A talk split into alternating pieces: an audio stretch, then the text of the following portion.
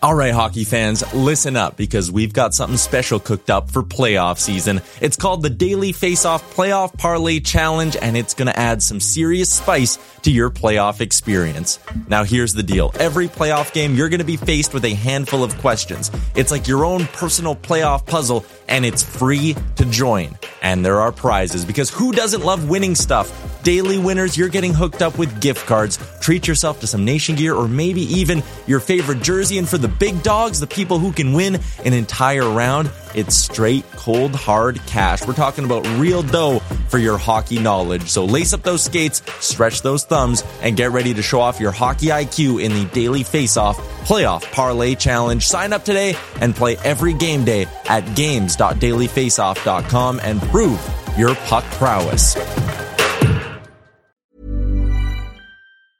Hiring for your small business? If you're not looking for professionals on LinkedIn, you're looking in the wrong place. That's like looking for your car keys in a fish tank.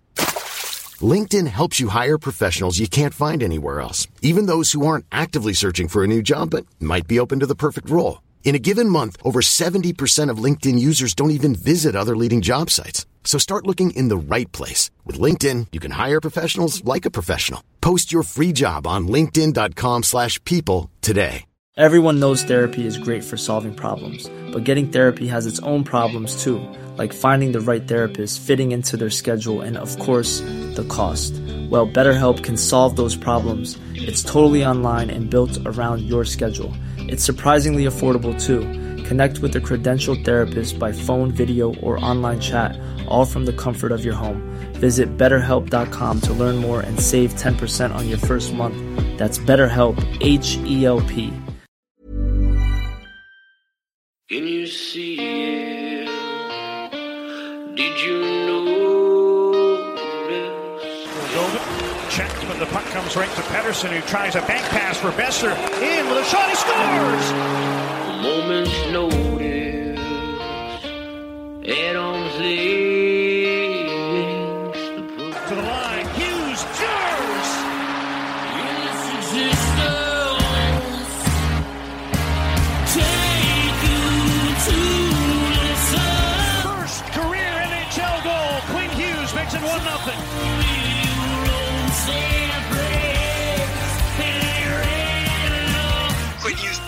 reporter here. Like I don't I won't cover the Canucks. I cover Quinn Hughes and what he's doing to the Canucks.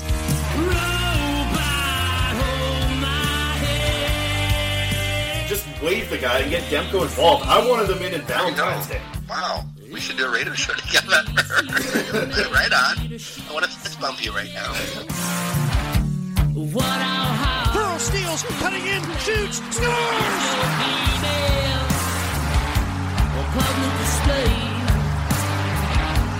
They slayed the dragon! Don't waste all the good stuff on the off air. Let's go.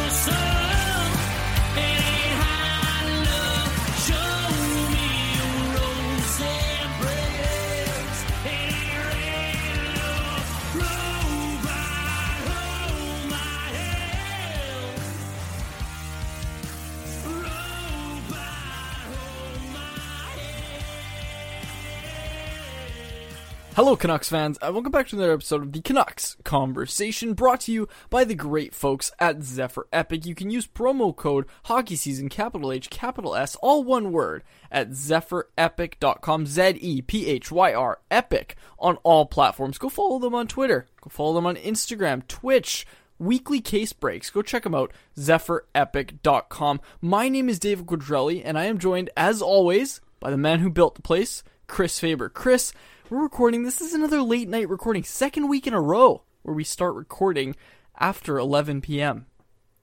Yep, it's uh, another late one, but that's uh, kind of the way that Fridays have been getting away from us. I know you were playing some Mario Kart coming into this a little bit before, but uh, can I go back to the case breaks that you talked about real quick? So our friend Tyler, he does the case breaks for Zephyr Epic. Like, like I'm, I don't want to bash Tyler here on the podcast. He's a good dude, but we have much better luck than he does. Maybe because we're buying, you know, like we're getting our, our packs obviously from Zephyr Epic, and, and all the packs are juiced anyways. But the ones that Tyler is ripping in the videos, they're just they're just not as juiced. Like they're not as juiced for Zephyr Epic. They give away packs that are juiced. They when you buy one from Zephyr Epic, those are the juice boxes because Tyler's taking one for the team in those Twitch videos and he just doesn't get good pulls. So I don't know. Tyler can come at me on Twitter if he wants, but I just I feel like our luck's a lot better. Our luck's just a lot better, and maybe it's something with the promo code.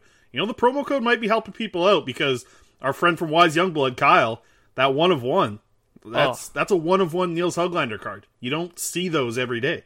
The Nils Hoglander press card too. Keep in mind, like that's Oh. that's that's a one of one, and that is a cool one of one to have, especially if you're a Canucks fan. Like that is cool.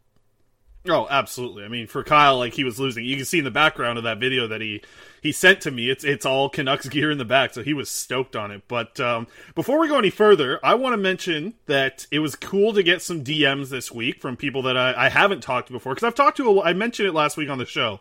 Like I've talked to a lot of people from Calgary. I've had people from Calgary on the show in the past. But this week we got a couple of DMs on the Canucks Convo account and my personal. I got a few as well. Probably five people total told me that they started listening to the show from Calgary. So we got to Yes. give Calgary another Yes. shout out because we we gave them a shout out and they came calling. They told some of their stories and you know I I made sure to ask like before the pandemic like what was it like being at Calgary Flames games when the Vancouver Canucks were in town? Like, did you see a lot of Canucks fans? And the overall response I got from everyone was like, yeah, like you go to a Canucks versus Flames game, and the bars in Calgary are, pretty split. Like, it's there's a lot of Flames fans, obviously, but for an out of town team, like Vancouver holds up in, in Calgary pretty good. Interesting. Very, very interesting. Another interesting thing that happened today. We are recording this at night, but I was talking with my friend Kevin Woodley. Uh, he was joking around. I think he said this off air, but uh, he was saying he's like he's like yeah. I was wondering where Faber is. Uh, I think he's mad at me for turning you into a goalie guy, and uh, the answer is yes. Like you, you're you're not a fan Yeah. of Kevin Woodley because of that. No, I mean, listen, Kevin Woodley's got better hair than me. He's got better goalie takes than me, and like the the only thing good about Kevin Woodley, if you ask me, and by the way, Kevin Woodley's going to be on the show today. Um, Yes. during the for for a good portion of the interview, and I know that Yes. you guys had some great conversations. But you know what? I I had no interest at all to be on that call. Like you didn't even ask me if I wanted to be a part of that call because you already knew the answer was going to be hell no. You know, I you know I respect Kevin Woodley's opinion. I think he's one of the smartest guys to talk goaltenders about. But I, I can only do it with I can only like chat with Kevin maybe once every six months about goalies because it's too much for me. I just I don't like I you know goaltending's just not my position to dive into. Like you seem to love it. I just I just have I don't have time for it. I let goalies do their thing. If they're playing good and Ian Clark's a big reason for it, if that's the reason why Thatcher Demko's playing good, awesome. I'm happy for it. That's that's the the extent of how much I want to get into goaltending because I just don't understand the position like a lot of people. Very fair. That is the topic of the show. In case you haven't heard, at this point you likely have. Jim Benning went on Donnie and Dhali, the team, on CHEK TV with Rick Dhaliwal and Don Taylor. Talked about Ian Clark and point blank said, We're going to get something figured out. Talked about how important Clark is to the staff, and it's long been public knowledge that Jim wanted Clark back. And, you know, we, we've reported this, we've, we've talked about this on the show. You know, it, it seemed like what was holding it up was a money issue, right? And they just hadn't approached him yet. And, you know, Clark's internal deadline passed and it was gonna have to be, you know, like, like it was reported very recently that in order for Clark to come back at this point, given the nature of the internal deadline and that passing, that it was gonna have to be a somewhat unprecedented five year contract. Kevin and I talk about that a bit. It's not completely unprecedented. It's just you don't see it super often, but full credit to the organization on this one. Like this, not only Jim Benning, but to ownership too. Like this is, you know, and the deal's not done. That's the important thing that I want to mention is the deal is not done yet. Uh, you know, things could fall through the cracks, but it does look like they're close. Um, and it does look like the organization is prepared to offer uh, Ian five years, as was previously reported it just didn't seem like that was going to be something that happened, but it, it does look like they're going to be five years. And, and I think the reason that that's so, you know, that that is, and Kevin talks more about this, but the reason that's so huge is because, you know, Jim Benning's done soon. Travis Green only has two years left, right? Like you are running a bit of a risk, and people are saying like, you know, I have people on Twitter being like, give him whatever he wants, give him ten years. here's the issue with that.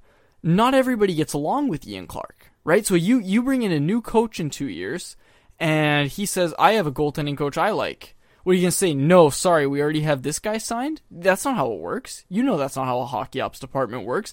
They would have to fire Ian and pay out the rest of his contract, right? Like that's the risk you're running.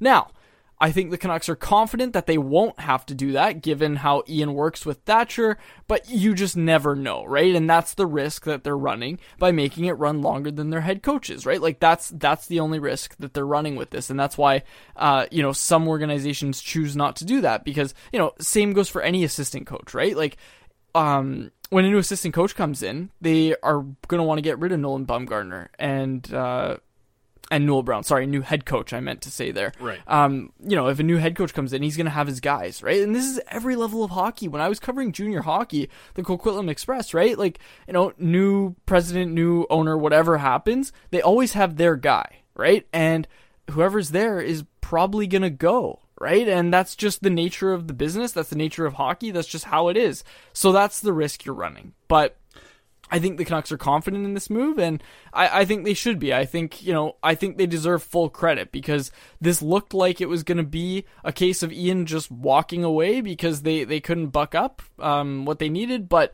they're separating goaltending coach from regular coaching, and there's a few different organizations throughout the league. Woodley talks more about it, but there's a few organizations that have done that, and it's nice to see the Canucks join that crew. Yeah, and I think we look at so much of what Ian Clark does. Obviously, it's it, the obvious thing is to see what he's done to Thatcher Demko, right? Like that's the big thing that all Canucks fans are excited about is to what Ian Clark's ability as a goaltender coach has been able to do with Thatcher Demko's skill, and that's been incredible. But the things that that are just so added value to this now is the combination for me that's really exciting is having Abbotsford this close is having Mikey DiPietro and Artur Silovs this close now to what was already talked about as a great pipeline together between Curtis Sanford and Ian Clark as the AHL and NHL goaltender coaches. Now to have them in the back, same backyard, able to, you know, go out to lunch together, watch film together, you know, take in games together, whether it's at the NHL or the AHL level, to have these guys now even more connected so closely it's a very exciting thing looking forward for these young prospects. And I think the Vancouver Canucks are pretty high on a guy like Artur Silovs. They're also pretty high on Mikey DiPietro. To have that combination be rolled out in Abbotsford next year is a very exciting thing for, for all Canucks fans, specifically the ones that are going to be in the Abbotsford Fraser Valley area that are going to those games. Like one thing that you're going to know is like every night there's a potential for the goaltender to go out and steal you an AHL game. Like I, I don't know if Silovs is at that point yet, but Mikey's definitely there. Like DiPietro can go out and steal AHL games at this point.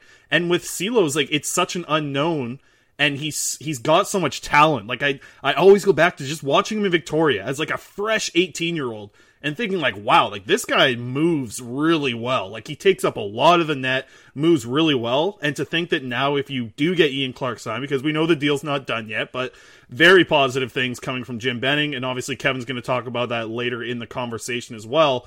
But that combination plus what he does for scouting, scouting goaltenders. This is a guy who, you know, worked in Sweden during the lockout in 2010 and 2011. Uh, you know, or, or, I guess that was a year before the lockout. But anyways, worked in uh, in Sweden for one year. He has connections over there. He has a lot of connections throughout the goaltender community, not only in North America but worldwide. Is kind of where he he kind of thrives. Like we always talked about Judd Brackett and how well he did in the Northeast of it, like part of the United States. How well he did with some of those guys. What his connections were like.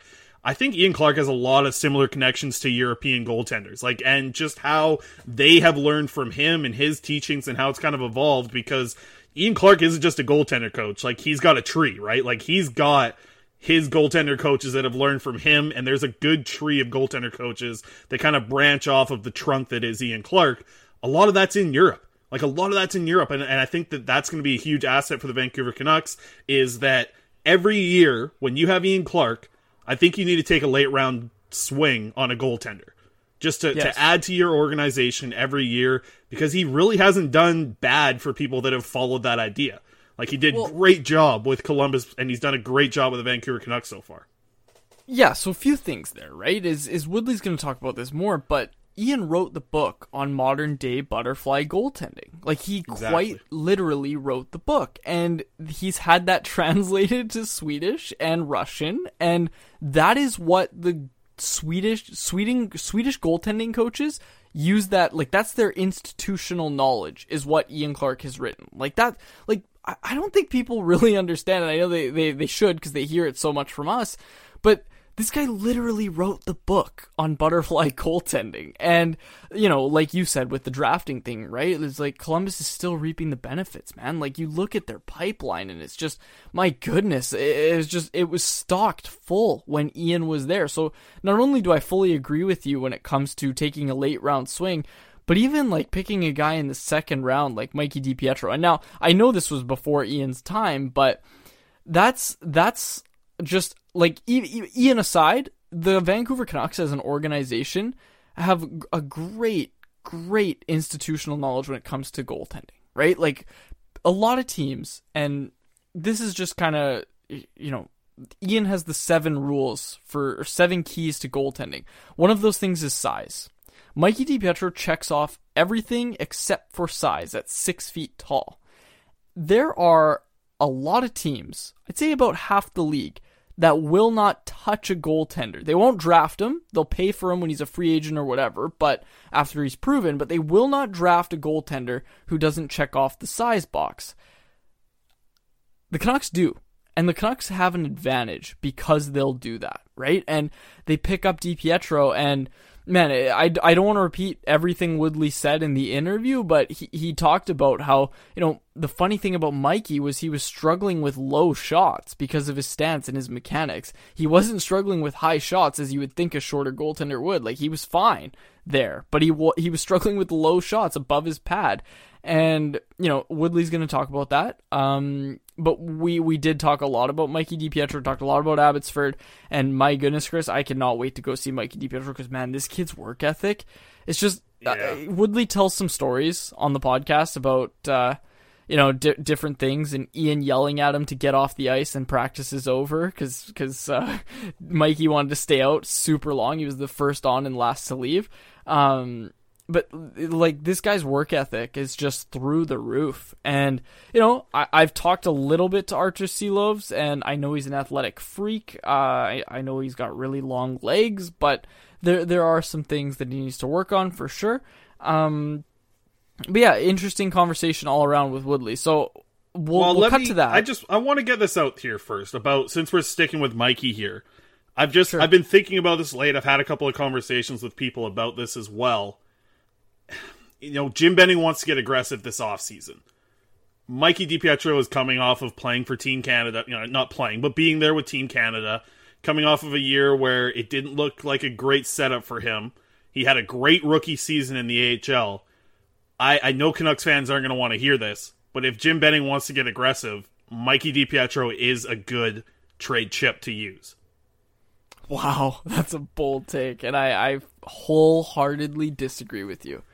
So the reason being is Mikey just lost a year of development. Teams are going to see that and say, okay, we need to see this guy play more at the AHL level. And I think as soon as he comes to the AHL level, Chris, he's going to be so dominant and maybe then his trade value will go up. But I just, I think it'll be higher after he dominates for a second season at the AHL level.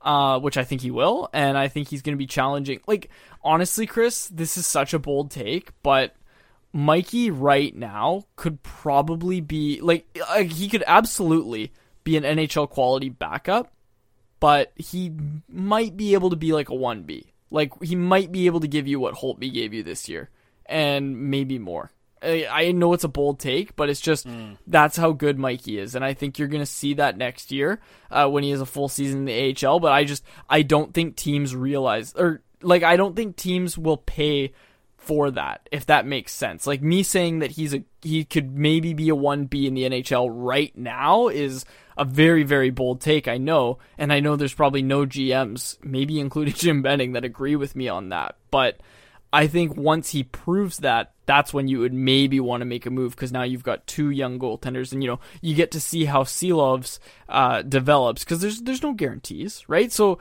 I, I would I would say that that would be a little too aggressive for my liking. Like I would I think Jim and and the Canucks in general should be criticized if they were to deal DiPietro this offseason. You just you need to wait and see what you have because I I guess I'm I'm just really confident that you're going to have a lot in that goaltender. So I think now's a bad time to trade him. I think the pedigree that you're getting with Mikey though is, you know, world junior goaltender for Canada. That that means a lot. That means a lot in a trade chip. I think you look at what he's Fair. done at such a young age in his first year at the AHL. That also means a lot. I do agree with you. I think that his value can get higher. I mean, if he has another great season in the AHL, it does for sure. But what if he just what if he takes a step back from that first year in the rook? And I don't think it's going to happen. But this year of development is still up in question to see how much better he could have gotten. Like if if he wasn't playing games, and it's such an important thing. We've heard him on interviews now. You know, he was on InGoal Magazine's podcast. He was with uh, Donnie and, and Dhali, I think, earlier this week as well. Yep. Just or, and he was on Sportsnet 650. The dude, the dude was literally everywhere this week. I don't think he was on Donnie and Dhali. He was on 650. Um, but you know, he he even talked about like missing the year of playing games was really tough on him. Like he he leaned on his mental skills coach a lot. Someone that he talked to a lot. He spoke a lot about that in the first presser that we had with the Comets this year with Mikey there. I mean, it, I just wonder like if if you're looking at the rest of this team and you're saying like, okay, we want to upgrade the defense. The defense is a problem for the Vancouver Canucks. If you're going out and you want to attach something with a draft pick, Mikey DiPietro, I think, has more value than a Kole Lind. He has more value than a Jonah Gadjovich. He has more value than a Zack MacEwen. Like some of these guys that are borderline NHL players, like Mikey is kind of right now, and we just talked about that. Like his value is just his his his ceiling is still the highest out of that group of players. And if you're attaching a draft pick to Mikey DiPietro, I'm just I'm curious what the value would be, right? Because you Yeah. brought it up. Like it's it's a weird spot to to see a goaltender who it's not like he's on the fast track to be a starter in the NHL like Spencer Knight, right? Or or even but then again, like his his trajectory is so similar to Thatcher Demko's. Like he was pushing to beat Thatcher Demko's win record in his rookie season as a goaltender. You know, he's he's really taken over the reins ever since he got that one weekend with Ian Clark way back, you know, a couple seasons ago. And yeah, his things are progressing up. But if if Jim Benning wants to be aggressive and wants to improve the defense core, I think it needs to at least be on the table. Like him being traded is not a no a no fly zone. If the right deal is there and somebody really likes Mikey DiPietro, and maybe there's good reviews from him from the World Championship, from other players that were there. Mm-hmm. Like I said, he was Team Canada's goalie for the World Juniors. He had a great OHL career, a great start in the AHL. I think that there's a lot of value in Mikey DiPietro, and that's something I'm actually going to be writing about here pretty soon, looking at the top three trade chips for the Canucks.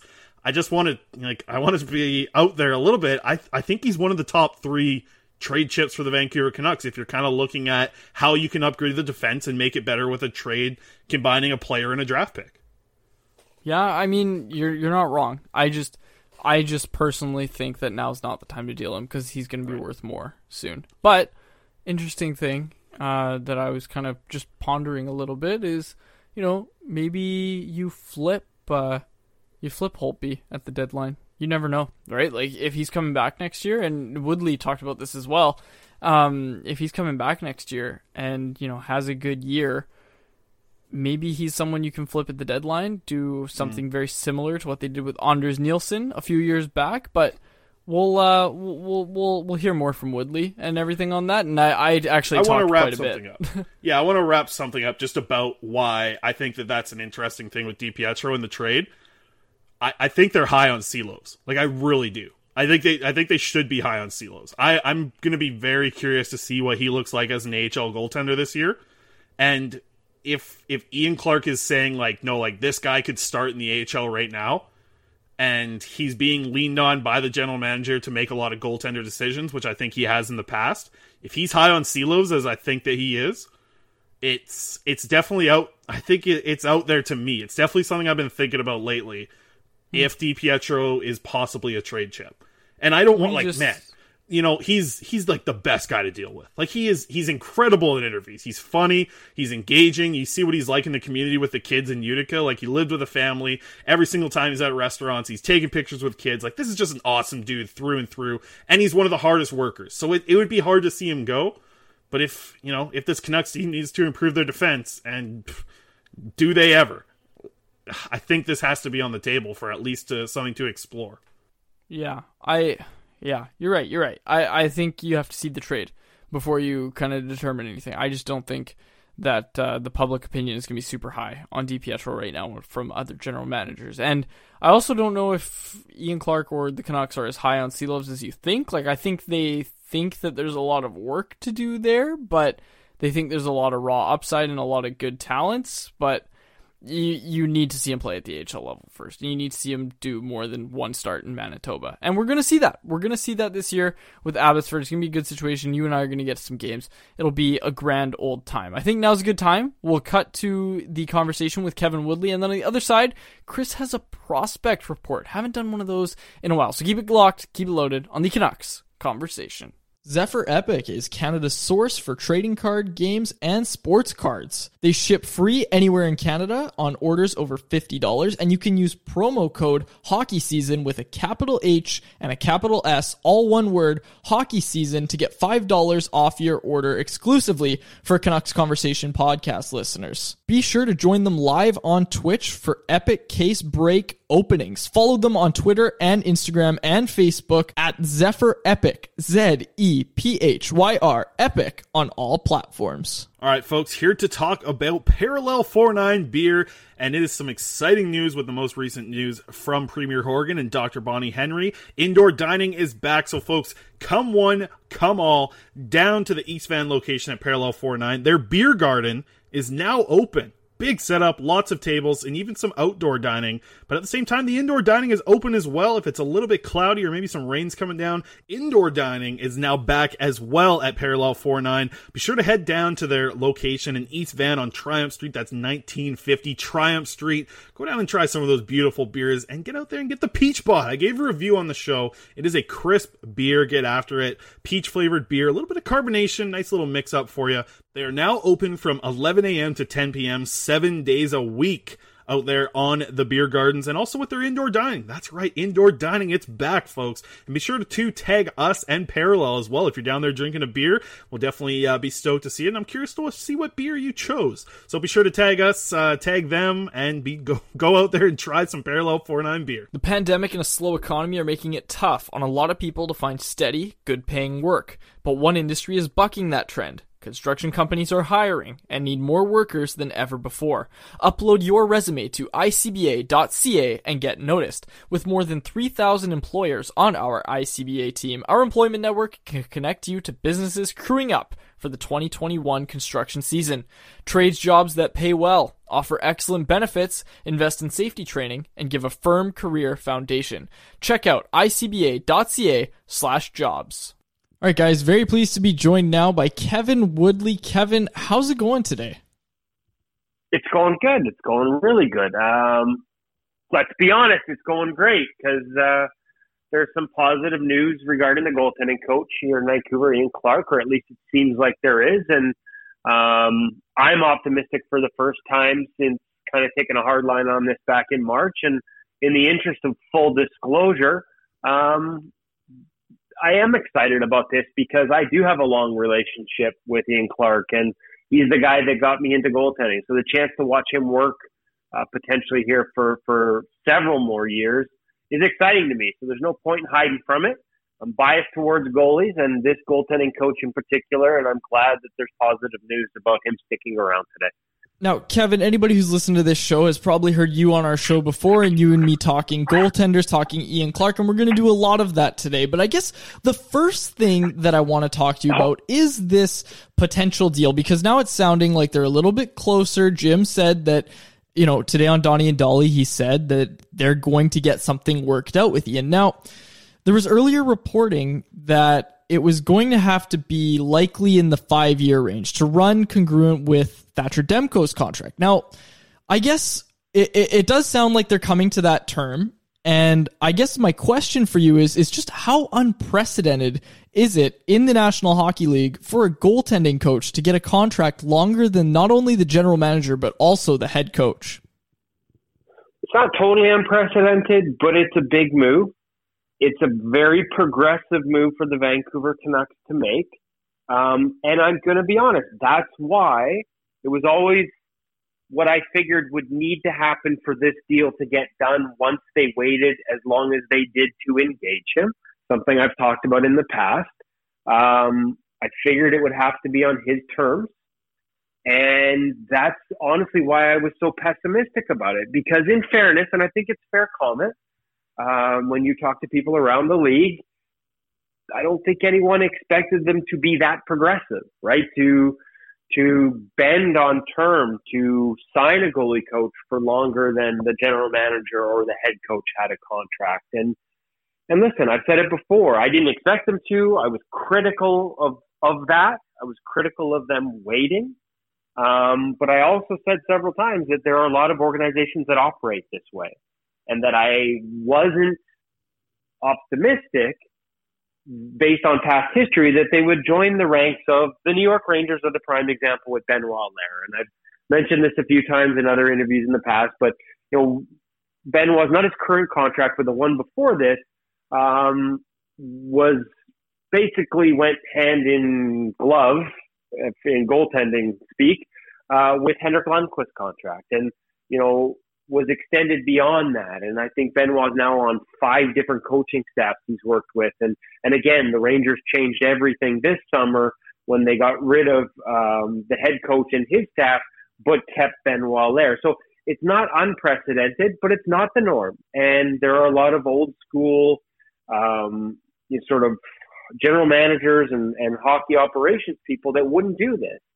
And so to see them potentially, or at least it sounds like, come to this type of contract arrangement, you know, willing to go outside of maybe not outside of the box, but certainly outside of their box. Um, I think you have to give them credit. As much as I was critical and pessimistic because I didn't expect it, now you, I got to go full mea culpa and give them credit for going in this direction for being as progressive and as aggressive as they have been. And this is this goes right up to the ownership level, I believe, um, for sort of opening the vault and being willing to do things differently. Because the one thing is, Ian is a very strong personality, and so if coaching staff change, coaching staffs change over the years, you know, you could run into a coach that that maybe butts heads and doesn't work well with him, and you could end up paying out this contract um, and not having him in your employ. Like those are things that can happen, and those are things and risks that a lot of owners and a lot of management groups don't want to take. But again, full credit here. It sounds like there's a strong possibility this is going to get done. And, you know, I believe Jim Benning when he says that because I've heard, uh, you know, around the league, a lot of people that coveted this job and, and were wondering, you know, when they could move on it, all of a sudden hearing from their representatives that, hey, uh, there might not be a job to be had here in Vancouver. Um, just again, full credit um, and full mea culpa. Didn't expect it. Was critical of the organization that they were going to lose this asset, and it looks like they've uh, they they're going to retain it. And uh, I think they deserve a lot of credit for going outside of the box here. Even if there are a handful of teams that have done this, it doesn't make it any easier for them too. And yeah, like I said, credit, kudos, all those things. And like I said, selfishly, I'm happy because I learned, I learned from Ian. I have, uh, you know, for over a decade, 15 years now, I guess. Uh, every time I get to watch him on the ice with goaltenders, I learn something new. And every time we talk about it, I learn something new. So I'm excited about that. I'm biased about it. And I give the organization credit for getting, maybe not done yet, but what sounds like just a few final small details to work out and, and could be done real soon. Now, I wanted to ask you because you know the AHL teams coming to Abbotsford. If they were to retain Ian, and it sounds like they will, but how much do you think it benefits them to have him around and just be an hour away from Abbotsford and able to go work with all of those goaltenders? We're talking again about Artur Silovs, a guy I know Ian is pretty high on and that I've I've talked extensively about on this show. Like, how crucial do you think it's going to be for those guys' development, the Mikey DiPietros of the world, to get to work with Ian on a somewhat regular basis while still getting AHL games in?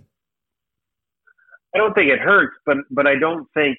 Um like like you got to be careful there because what I don't want to be is at all dismissive of the role that Curtis Sanford uh, was already playing in Utica. in that AHL goaltending coach and development coach. And and don't forget too with Curtis, it's not just the guys in Utica; it's being in contact with and, and with other prospects in other leagues. Um, you know that they've drafted that maybe not you know haven't turned pro or aren't in Utica yet. So uh, that role is important and will remain important, but it can't hurt to have the synergy that Curtis has created with Ian and the goalie so that everybody is working on the same thing at every level and on the same mindset in terms of what's going to make them better from top to bottom. Um, having that synergy continue in Abbotsford.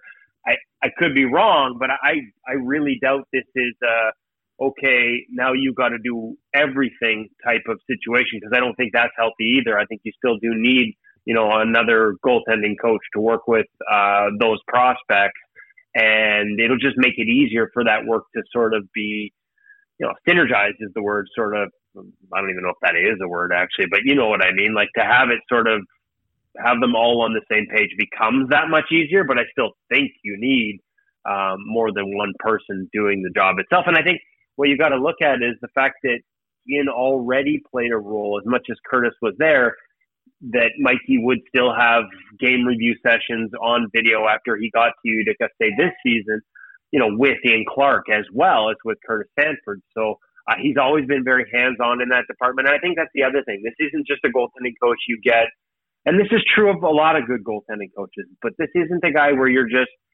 you know, it's just about the work he does on the ice at Rogers Arena with, you know, Jacob Markstrom when he was here, Thatcher Demko, Braden Holtby um, and Mikey DiPietro on the taxi squad. But it's about uh, the voice he brings to amateur scouting, pro scouting. Uh, we've talked on the podcast with him about his seven keys to elite goaltending. It's making sure that everybody in the organization is on the same page in terms of the importance of each of those sort of qualifiers and skills and how to identify it properly because it is such a unique position um, that having that as an advantage, we've seen it you know what he's been in Vancouver for three years, and yet the Columbus Blue Jackets are still reaping the rewards of his presence there. When I look at a guy like Daniel Tarasov, uh, is sort of next prospect up, and a team that walked from you know Sergei Bobrovsky contractually and right into Merzlikins and Korpisalo, and you know could have and and was looking at walking from one of Merzlikins and Korpisalo last year because they know what's coming next in Daniel Tarasov. Um, you know, look around the league. Ilya Sorokin. Not a lot of people realize this, but Ilya Sorokin, uh, who who is having an impact on the New York Islanders, is another goaltender that Ian has worked with. You know, back to his teens, uh, or worked with back in his teens, and obviously conflicts now. But even when he was a pro in the KHL, um, did some consulting and looking at it because he got to know him when he was in Russia coaching with Sergei Bobrovsky, uh, doing volunteer stuff. Um, those relationships in Russia, in Sweden, where you read the Swedish goaltending manual that is you know a big part of the development program they've built there and, and is widely gotten accolades for how good it is. You know, right down into a manual.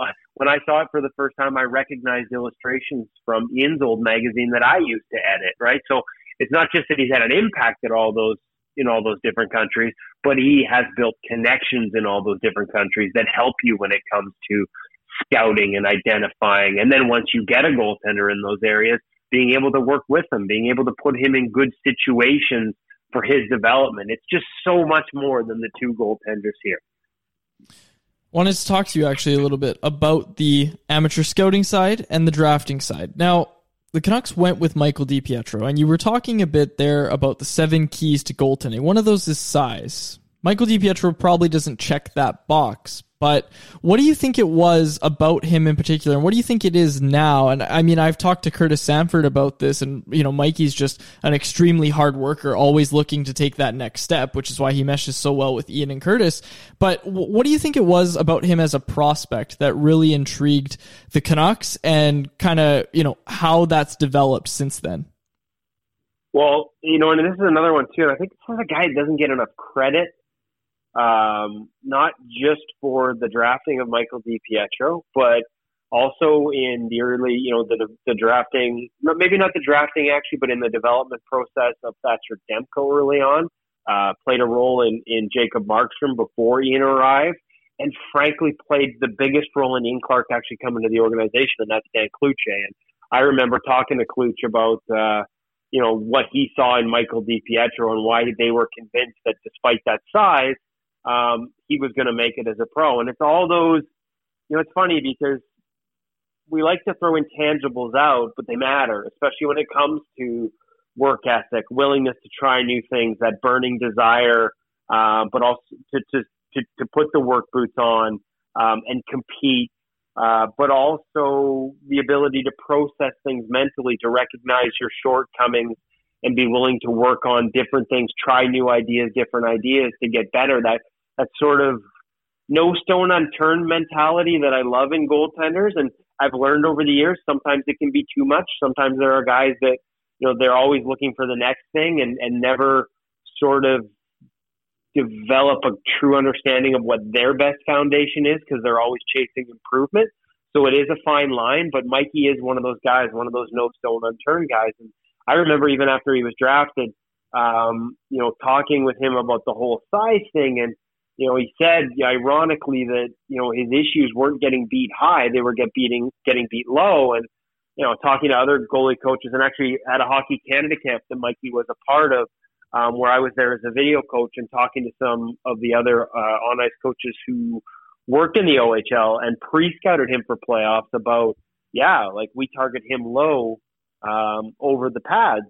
And you could see at that camp that it was an issue because of the way he set up and his stance and his mechanics of movement and save execution basically took him off the puck on release, pulled his hands and his shoulders back, and didn't give him good access to low shots. So for all the talk about, oh, six foot, he's going to get beat high, the real issue when he was drafted was low. And he knew that. And other people recognized the mechanics that needed fixed to solve that. And it actually started at that Hockey Canada camp, and he embraced it. I'll never forget, you know, everybody's trying to make a good impression at that camp, so you could dismiss this as just a kid wanting to be keen. But I'll never forget everybody going off the ice and him asking one of the coaches that was leading it to if he could stick around for a few minutes and sort of try and explain some things so that he really dialed in on the terminology and understood it. Um, and I've watched him put this into into his game and then adjust it a little bit with Ian, and that's no longer a problem for him. And so it's a very long-winded way of saying it's it, it's one thing to be willing to change and adapt and evolve. It's another thing to be eager. It's another thing to be able to sort of manage all those with work ethic and professionalism.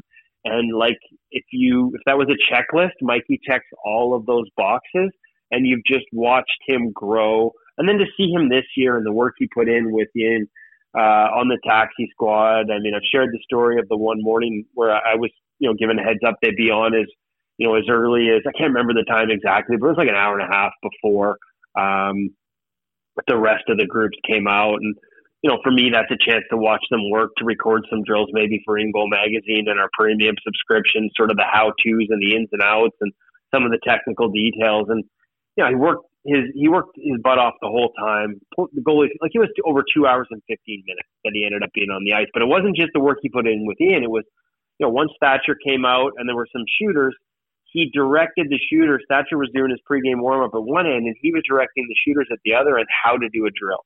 And then when Holtby came out and they had the two nets, and Mikey was off in the corner by himself, it wasn't wasted time he didn't just do movement drills. He set pucks out so he had specific spots. We actually shared one of the drills. It's a, a three puck retention drill that he did. We shared it at InGoal Mag. He did it off in the corner, working on just the specific skill of, and this is one Jack Campbell could go to school on after last night, the specific hmm. skill of reaching out to cover a puck without opening up. And it's a fine, tiny little detail. If you've been a goalie, you know this experience. Puck sitting in front of you, just out of reach you lean forward to cover it because that's the instinct. But in doing so, you typically give up your coverage along the ice because as you lean forward, your knees usually open up or your butterfly narrows and creates a hole between your legs or doesn't no longer seals the ice. It is a tiny, finite little detail that most people don't even think of, but every goalie regrets it as soon as the puck goes in like that. And it's happened to every goalie at every level there's a way. There's a way to sort of make sure you don't give up that coverage along the ice. You keep that five hole sealed. You keep that width in your butterfly coverage. You use your stick to corral the puck, bring it in close before you cover it. And I watched Mikey spend 10 minutes working just on that detail while Thatcher and Braden had the net. Just three pucks on the ice, one lateral movement, mechanics of pushes and recoveries, and making sure he keeps everything tight, but then finish it with a good cover, a good puck re- retention habit without opening that hole. Um, that's the type of detail work. He talked to me about that just before we went to the World Championships. We went over, and he's like, "Those are the kind of things I never would have thought of before." But the inputs that in your head, and then it's up to you to make sure you work on it. Um, and that same practice after everyone else was gone and the starter had left and Holtby had left, and there were no more goalies, no, you know, other than Mikey on the ice and just a couple of shooters late in a morning skate. He goes back to crease movement. And it's not just crease movement, but he set pucks up at various spots around the zone so that it's crease movement with a purpose. He is identifying different pucks, moving to them, but giving himself a visual cue to make sure he stays attached to it. And he's not just moving for the sake of moving. There's purpose in his practice. And to me, that very long winded description of Mikey's two and a half or two hours and 15 minutes on the ice is why he's going to make it because it wasn't just working for the sake of working. It was purposeful, it was driven, and it was with the desire to get better in multiple areas. And those are all going to add up. And at the end of it all, I'll never forget Ian Clark at the end of it yelling down as he was pulling the pucks off the ice and finishing up at Mikey to get the F off. Practice is over. That's the type of drive it takes to succeed and Michael DiPietro um, absolutely has every element of it. Kev, what do you say to somebody who looks at this season and the season in particular that Braden Holtby had and says, well, if Ian Clark's such a great goalie coach, why couldn't Braden Holtby find success here? It is a good question, and I'm going to make an admission here. And if Ian hears this, he'll he'll roll his eyes because uh, it's a sign I maybe lost faith. Um, But I there was a point where I was starting to hear the noise that maybe that was and and starting to repeat it a little bit even in interviews um, that people were wondering if this was a square peg in a round hole. Um, you know, there are certainly goalies. Not every goalie that leaves Ian Clark leaves happy. Not everybody wants to do the work. He's as demanding as anyone in the game, uh, and he can rub some the wrong way with how demanding he is. Um, and it wasn't that because I knew Braden, I've, I've worked with Braden, I know what that work ethic is. But I started to wonder if all the technical things they were trying to add were too much for a goaltender who relies on feel. I mean, some of the things we did with Braden the year, the summer before his cup run, um, you know, he abandoned in season and then they had to put it back in towards the end of it, parts of it, parts of these elements because he wanted to play on feel. He wanted to play on instinct. And so I wondered if adding all those technical elements, you know, maybe Braden just wasn't embracing them. Um, maybe he needed that instinct. Maybe those two worlds couldn't be combined the way Ian wanted them to be combined. Um, and so I started to wonder those things. At the end of the day, I think Braden himself said it, and, and I thought it was poignant in how he said it after the second, you know, the, the two best performances of his season against Toronto. And after the second game, when I asked him about it, just how tough this year was to make those types of changes because there was no preseason to get comfortable with them. As soon as you were into games, uh, every game mattered because of the nature of the season, and so there was no margin for error. And so it's it's tough to trust new things. And there were certainly times where he looked like a guy caught between two worlds to me, and there was sort of an admission by him that that was the case, that he was thinking about some of these things. And I think the nature of the season made it hard to find moments where you could get past that and just trust it because you were kind of trying to make adaptations on the fly in game action, no preseason, no less practice time. It's just really tough to get comfortable with these changes. But from the beginning, I was told he had bought into them. And I think when you hear him talk about the end of the season, that's true. And I think at the end of the day, as bad as people want to say this season was, it wasn't as bad as the raw numbers suggest. In part because of the way the team defended, and it wasn't wasn't well. Um, Braden's adjusted numbers finished just below expected, above a, a lot of other big names this season. Better than Frederik Andersen, better than Carey Price by a lot in the regular season. Carey's been great in the playoffs, but in the regular season, better by a lot. So I don't think his season was as bad as a lot of people in this market believe it to be. Uh, when I look at some of the adjusted numbers from Clearsight Analytics that really weigh shot quality better than, in my opinion, anyone else, um, it wasn't that bad. I also think that in this market, the expectation has been set so high by Markstrom and Demko. Demko finished third in adjusted numbers this year. Like, this is two years in a row where the Canucks arguably could have had a Vezina Trophy finalist based on pure numbers in Markstrom and Demko. They lean heavily on goaltending, as heavily as anybody in the league.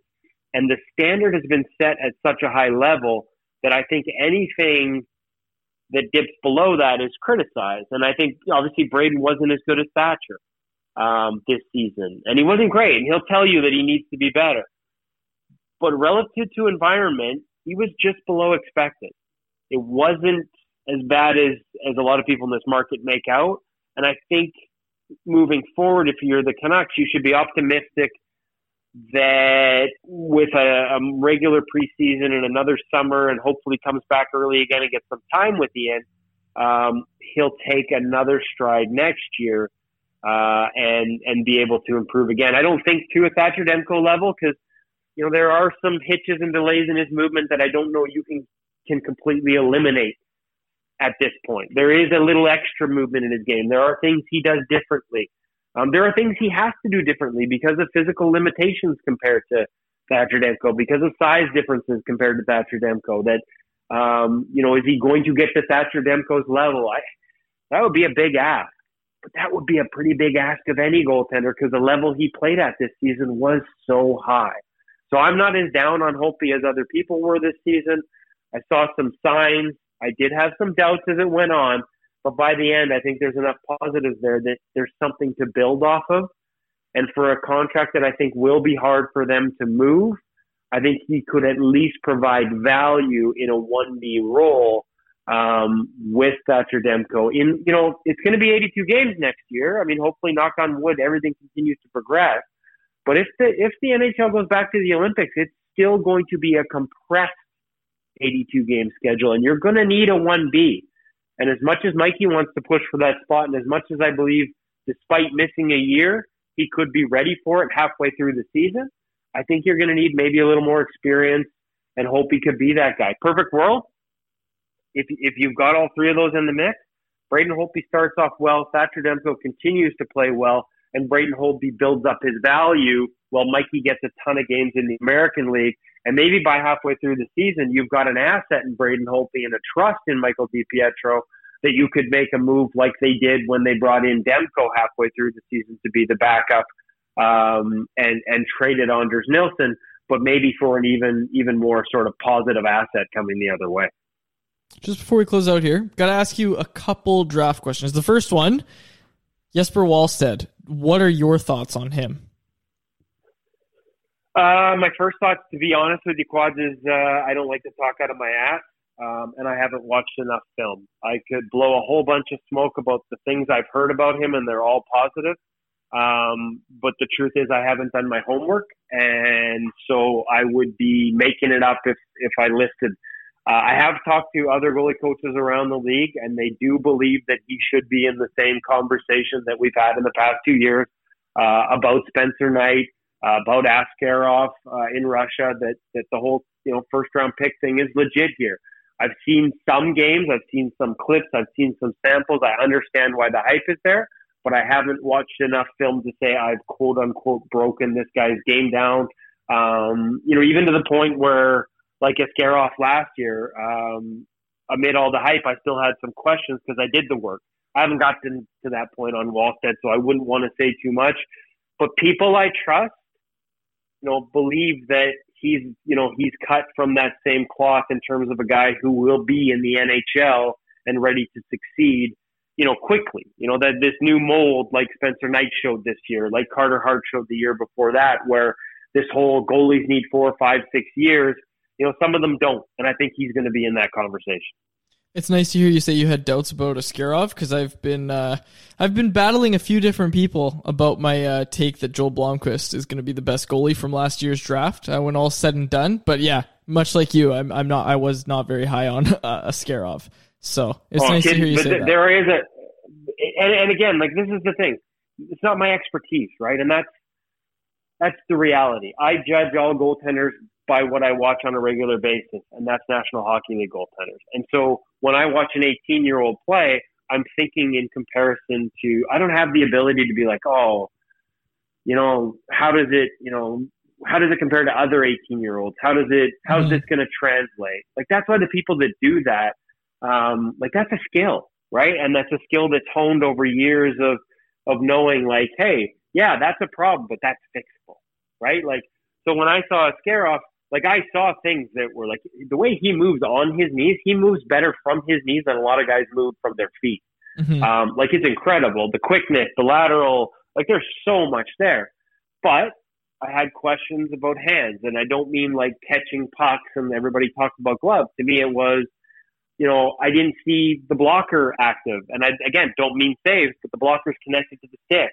And if you kick every puck back out into the slot uh, at the National Hockey League level, you're not going to have a ton of success. And I just didn't see, you know, rebound control, using sticks to put pucks out of play, Mhm. off glass, things like that. All things that can be developed, but also things that led to having maybe more questions in my mind than I was hearing from a lot of other people last season. And you could call that critical, or maybe that's maybe it's me unfairly judging through an NHL lens, a kid who's 18 years old. But uh, at the same time, I, I, I don't want it to sound like that's all I saw because I saw an unbelievable amount of skill as well and quickness and, and explosiveness laterally, like I said, especially from the knees, um, that I could understand why a lot of people are excited about him as an NHL prospect. I know you said you don't want to talk out of your ass. And the last time we talked, you said you hadn't watched Artur Silovs and you didn't want to comment on him. Have you talked to anybody about the Latvian goaltender since our last conversation? Do you have anything to add to that conversation? Listen, Artur Silovs wore a pair of my pads at his first uh, training development camp Yeah, yeah. uh, with the Canucks here at Rogers Arena.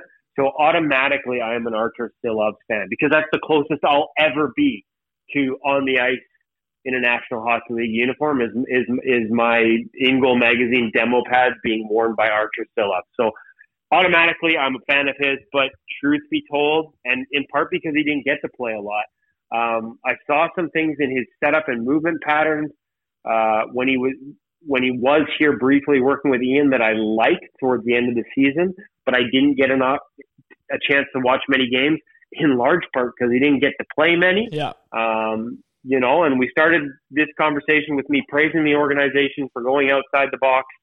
Um, you know, in terms of looking like they're going to sign Ian, but I have been very critical of how it went with both DiPietro and and I think I think Silovs too. I mean, he was sent to Manitoba, and tough spot, right? Because you don't have a formal agreement, but uh, I would have liked to seen a harder push um, for the Moose to have played him more. I was disappointed that you know, there's not. I don't know that there's much they can do with you know on this sort of file, but man, like like there were nights where Berdin, who was their top prospect, and I get it if you're if you're Manitoba and Winnipeg, but like he went like back to back night afternoon stops, and I had hoped to see more of Silovs in the second end of those type of situations. We didn't, um, but you know, so that left me without a lot of viewings. But hey, um, there's positives there. I don't know what the ultimate projection is, but he's in the mix, and he got time with Ian, and that's a good thing.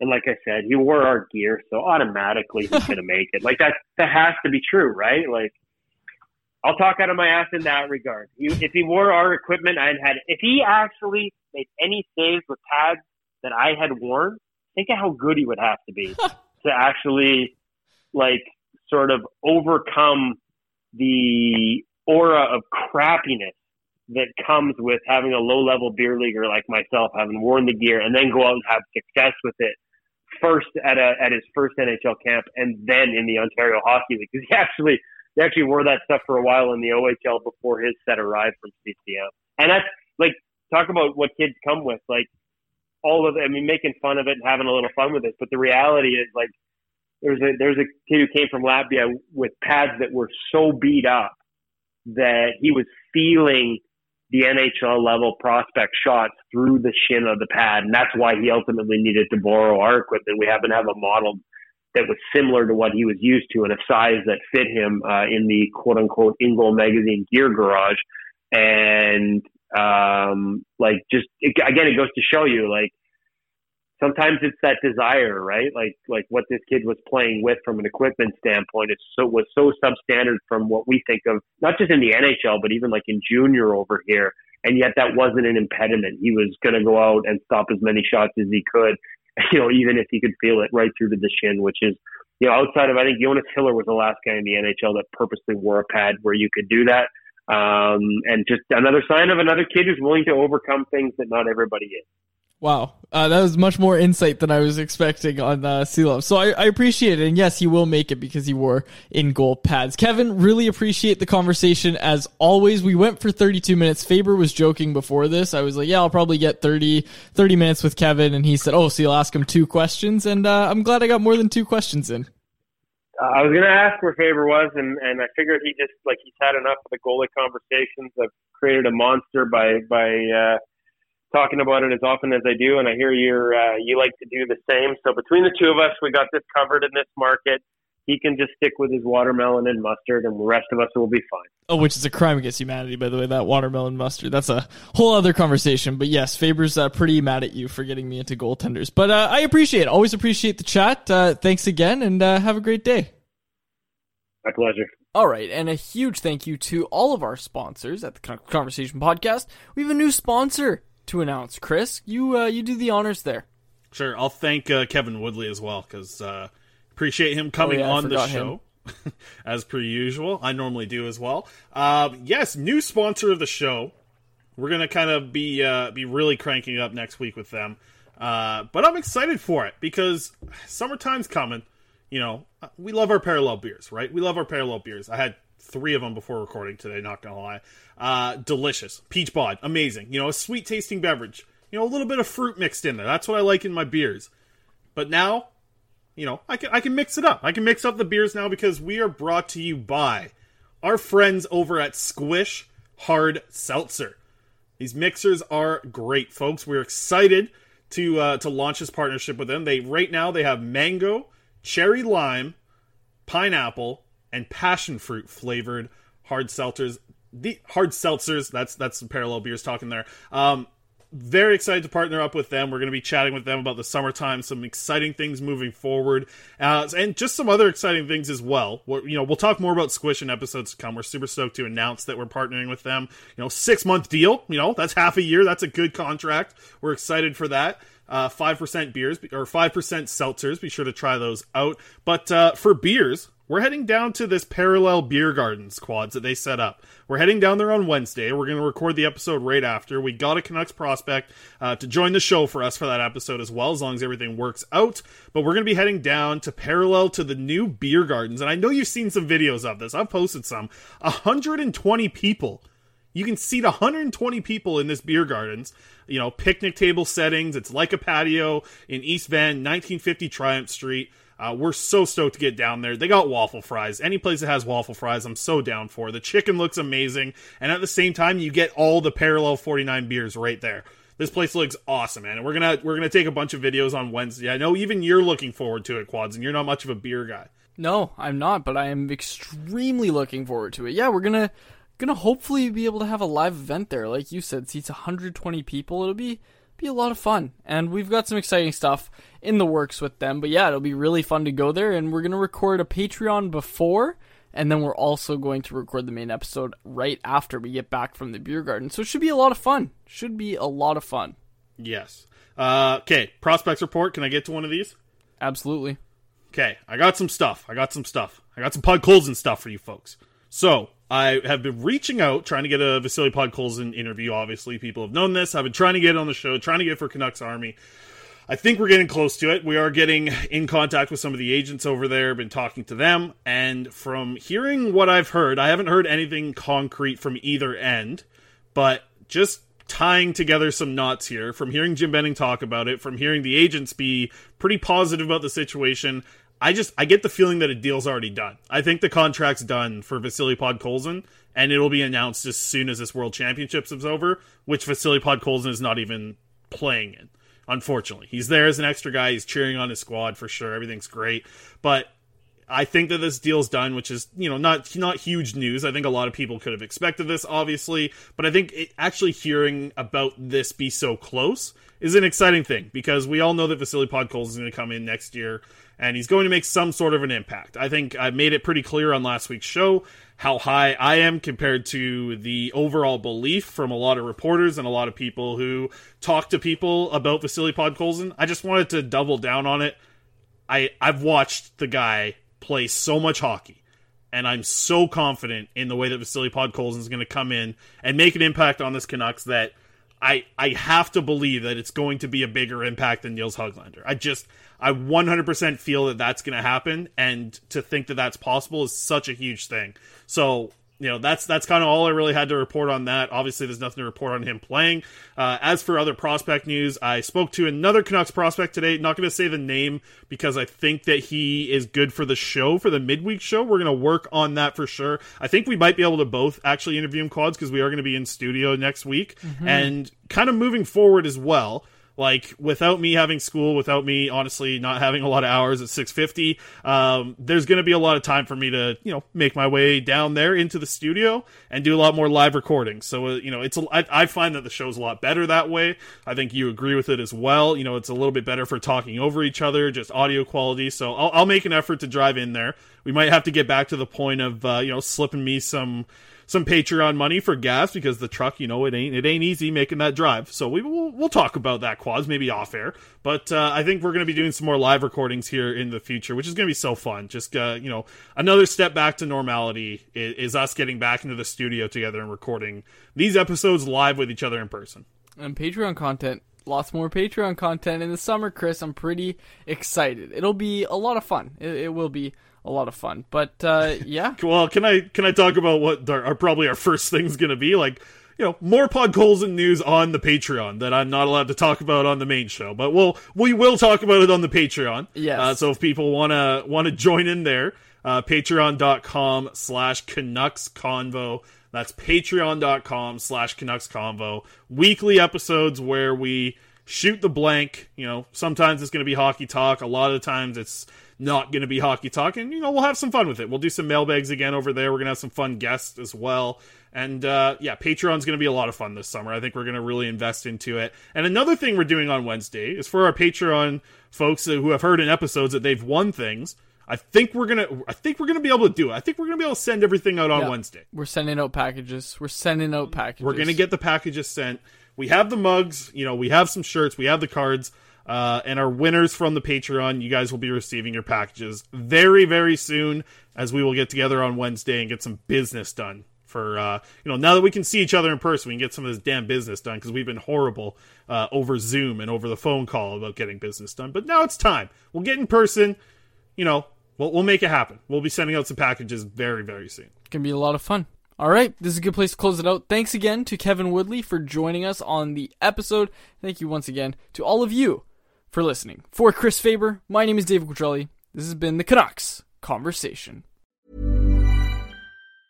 Mom deserves the best, and there's no better place to shop for Mother's Day than Whole Foods Market. They're your destination for unbeatable savings, from premium gifts to show-stopping flowers and irresistible desserts. Start by saving 33% with Prime on all body care and candles. Then get a 15-stem bunch of tulips for just $9.99 each with Prime. Round out Mom's menu with festive rosé, irresistible berry chantilly cake, and more special treats. Come celebrate Mother's Day at Whole Foods Market.